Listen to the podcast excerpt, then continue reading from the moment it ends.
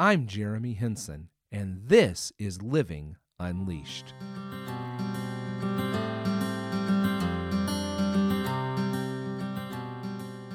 Welcome back. I am Jeremy, and this is episode 33 of the Living Unleashed podcast, where we are awakened to the reality of a passionate life filled with hope, joy, peace, and freedom. In short, the abundant life that Jesus promises. Hey, I am glad that you're back with me this week. It is a Monday as we continue on our journey together to live unleashed. This week, we're going to be discussing some of the dangers that we encounter on our journey of living unleashed. You know, it's a journey that we're on, both to come to a life that is living unleashed and to continue in a life. It's an ongoing journey because it requires of us ongoing decisions that we make each and every day to live in Christ. And so, over the next five days, we're going to talk about five dangers that can derail that whole journey. Five dangers that can take us off on the wrong path or slow us down or get us lost. Five dangers that rob us of truly living unleashed. The danger that we're going to talk about today is unforgiveness. Now, unforgiveness can completely derail your journey. Living with unforgiveness is like walking along a path that is next to a sheer ledge, and the path is made of rocky pebbles that are constantly shifting under your feet. It's not a joyful journey. I mean, can you imagine being in that spot? I mean, I remember we were hiking on a trail this last summer, uh, my family and I, while we were in Gatlinburg. And the hill kind of went up to our right and, and down to our left. It dropped off pretty good. Now, this wasn't a sheer rock cliff, but it was a definite drop off that if your foot went over the edge, you were going down for a while and you were probably going to hurt pretty bad. And I was walking along with my son. My three year old son had a hold of his hand. He didn't see the danger as much as I did and it was not there was a, a, a section of that path that i can't say was a joyful journey. It was tense. It was um, um, uh, treacherous. It was not what i would call a peaceful walk. Now when we're holding on to unforgiveness it's worse than that. I mean we're like on a ledge where it's a sheer rock face up one side and a sheer drop off on the other and we're scrambling to hold on to our footing even on the path of living unleashed because unforgiveness will just totally and completely destroy us. And it's not what God has called us to. I mean, just hear some of these words that come from Scripture. Matthew 6, 14 through 15 says, For if you forgive other people when they sin against you, your heavenly Father will also forgive you. But if you do not forgive others their sins, your Father will not forgive your sins. What you, I mean, think about that. You, when, when, when you choose to live with unforgiveness, you're robbing yourself of the forgiveness that God offers you. Because it is in God's character to be merciful and to forgive, and we've been made in His image. When we've been redeemed, reconciled to Him, born again, we are to be living as creatures that are made in his image. And therefore, his character is to forgive. That's how we got here. We were forgiven. He showed us mercy. So if we don't forgive, then how can we say we've received his forgiveness? And see, the two are tied together. James 2 12 through 13 says the same thing.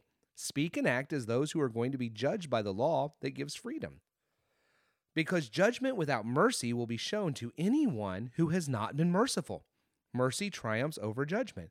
I don't know about you, but when I get to the judgment, I want God to be merciful with me because I'm not getting in on my own. I mean, I'm, I'm, not, I mean, I've, I've, I've, I've sinned. I've fallen short of the glory of God. I need God's mercy. But what James says is that if I don't show mercy, then how do I expect to receive mercy? Ephesians 4:32 says, "Be kind to one another, tender-hearted, forgiving one another, just as God in Christ also forgave you." There it is again. You see, my living out a life of forgiving others is directly tied to Jesus having forgiven me. and dying for me. They're tied together, they're yoked. The two cannot be separated.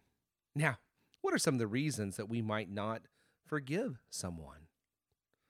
Well, one of the reasons is is because it just hurt. Whatever it was they did just really, really hurt.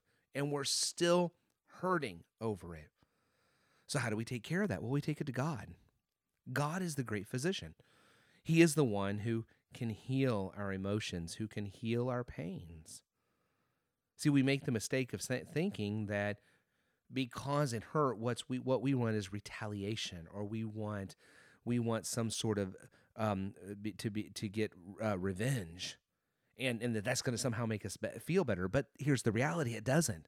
It will not make you feel better. But God is the grace of a physician who can heal our emotions and who can heal the pain. He can heal the hurt. We think, well, they're going to get away with it. I mean, you know, what about justice? What about them getting what they deserve? Well, here's the thing I don't deserve God's forgiveness in my own life.